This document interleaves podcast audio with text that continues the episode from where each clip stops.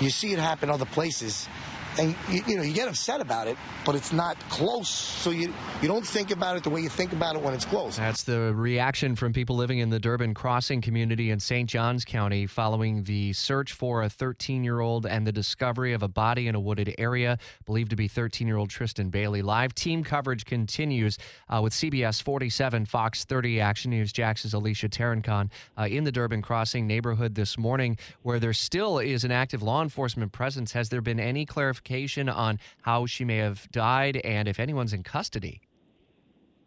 Rich, at this time, um, we're still trying to get clarification from the St. Johns County Sheriff's Office. We can tell you we've been jumping around to multiple scenes throughout the morning, and we know this, there's at least three scenes that are still active.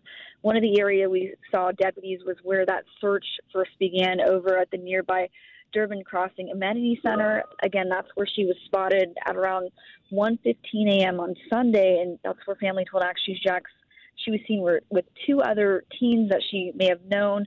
I know we also went out to Castle Castledale Drive, and again, that area is still roped off this morning with crime scene tape. We noticed a handful of deputies out there, and that's where neighbors told Action News Jax that they gave deputies surveillance video showing a small sedan driving down the road to Saddlestone Drive at around 1:37 a.m. on Sunday. And Saddlestone Drive, it's the road right nearby, the next one over, and that's where a source tells Action News Jax that young Tristyn Bailey's body was discovered.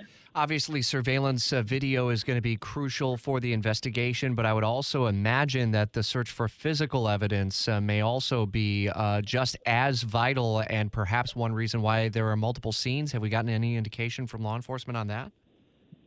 we're still checking with law enforcement if they actually found any physical evidence. We can tell you that they law enforcement we saw deputies spotted along North Durbin Parkway along a brick privacy fence, and they were asking neighbors if anything had been thrown in the yard, although it's not clear exactly what they were looking for.